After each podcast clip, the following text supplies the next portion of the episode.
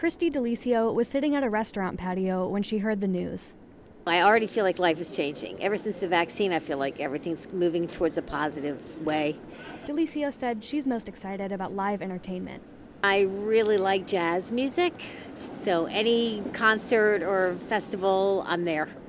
But not everyone was ready to get back into big crowds. Some will start smaller. Bill Schrader said he's looking forward to visiting friends at home again. Hanging out in somebody's house, you're sitting on the couch, you're talking, laughing, singing, whatever. Musician Alexi Glick said he hopes to perform live again. In the meantime, you know, I'm just looking forward to, like, honestly, being in a bar, drunk, and hugging my friends. Only a third of Americans have been fully vaccinated so far.